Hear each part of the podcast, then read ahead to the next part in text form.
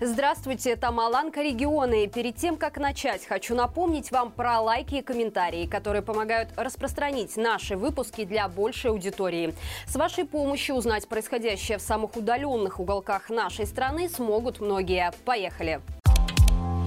В Мозыре военные объявили о старте новых незапланированных ранее учениях. В социальных сетях районки Житё-Полесье появилась короткая заметка о том, что с 15 по 25 августа в районе деревни Слобода Мозырского района будет проводиться полевой выход местной войсковой части.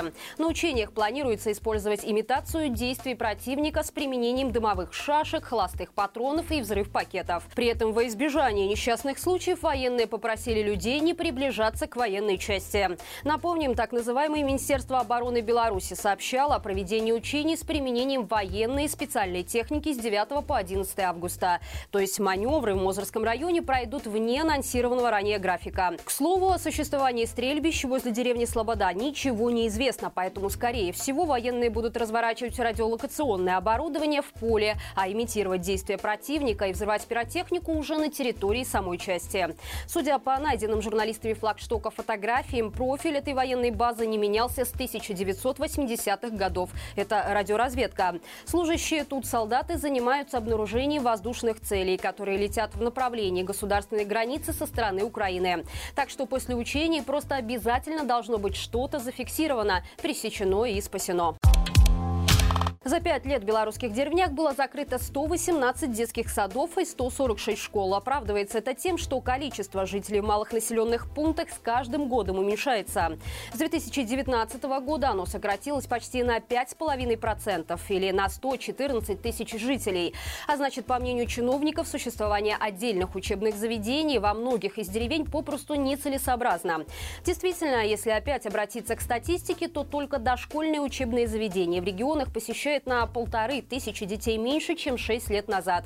И все это на фоне рассказов про восстановление малой родины и нескольких лет целенаправленной работы на ее привлекательность для жизни. Результаты всего этого особенно хорошо видны на примере Шарковчинского района, который несколько лет подряд занимает статус самого бедного региона страны. Средняя зарплата здесь за первое полугодие этого года составила 940 рублей. Численность занятых в экономике за год уменьшилась на 146 человек. Прибыль всех организаций района района за год упала в 4 раза. 396 тысяч рублей в январе-мае против 1 миллиона 605 тысяч рублей за аналогичный период прошлого года. Более того, в районе более 8 миллионов рублей просроченных кредитов. Рентабельность продаж в районе минус 15%. За год и этот показатель ухудшился в полтора раза. И, судя по всему, это замкнутый круг. Ведь никто не поедет жить в деревню, в которой нет ни магазина, ни школы, ни оплачиваемой работы. А деревня без жителей просто не способна ничего производить обсудить. В Борисове микрорайоне, прилегающем к предприятию Борисов Древ, дома, дороги, машины и деревья покрыли слоем ядовитых опилок. Выброс волокна для производства ДВП произошел ночью. Это сырье насыщено формальдегидом, который без лишнего привлечения можно назвать настоящей отравой. Официальная реакция последовала только через сутки. По словам главного инженера предприятия, причиной выброса стала поломка в системе осаждения волокна. Якобы после срабатывания аварийного клапана оборудование было отключено, а поломка устранена устранена.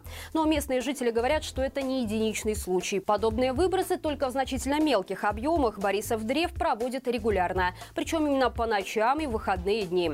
К утру опилки разносит ветер и, проснувшись, мало кто замечает, что что-то произошло. В местных чатах борисовчане интересуются, будет ли разбирательство по этому делу. И с сарказмом отмечают, что если и будет, то только после дождя, когда от опилок ничего не останется. Напомним, в июне 2020 года журналисты «Экспресс» публиковали фотографии, которые также свидетельствовали о выбросах предприятий мелких древесных опилок. Зимой 2018-го жители города также сообщали о выпадении рыжего снега. Тогда выяснилось, что на производстве Борисов Древ произошел выброс древесного сырья, из которого делают плиты МДФ. Но что самое главное, ни в одном из этих случаев не было предпринято мер для предотвращения подобных ЧП в будущем. В Витебской области за последний месяц наблюдается снижение цен на продукты питания. Такие радужные заявления сделало Главное статистическое управление региона. Правда, речь идет о снижении цен всего на 0,04%. А если внимательно изучить инфографику организации, то произошло это исключительно из-за сезонного снижения цен на овощи и фрукты, которое составило порядка 9%.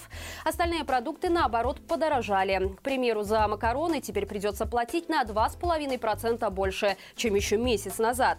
А за мясо и молоко на 1%. При этом с начала года рост цен на продукты в Витебской области составил уже почти 13%. А по сравнению с июлем 2021 года и вовсе 18%. Рост цен на непродовольственные товары и услуги также не останавливается. За месяц они подорожали на 0,7%, с начала года на 12,5%, а за год на 15,5%. Например, в июле по сравнению с июнем стиральный порошок подорожал подорожал сразу на 6%, а санаторные туристические услуги на 9%. Еще одно серьезное подорожание в рамках одного месяца – детские садики и ясли, оплата за которые выросла сразу на 10%. Причем в июне цены на услуги дошкольных учреждений уже поднимались, и в сумме за два месяца рост цен на эти услуги составил 21%. Так что заголовок хороший, и не придерешься, ведь суммарно продукты-то действительно подешевели. Вопрос только, надолго ли? Друзья, у нас появилось приложение в App Store и Google Play. Теперь смотреть все наши видео, читать наш сайт и быть в курсе всего происходящего. Можно без VPN даже на территории Беларуси. Так что качайте, устанавливайте и наслаждайтесь. Прямые ссылки для скачивания мы оставим в описании к этому видео. Или сами заходите в магазины и вводите кириллицей словосочетание «Маланка Медиа». Ну и не забывайте подписываться, ставить лайки, комментировать и делиться с нами информацией через наш анонимный чат бот, адрес которого вы сейчас видите на своем экране. До встречи завтра и живе Беларусь!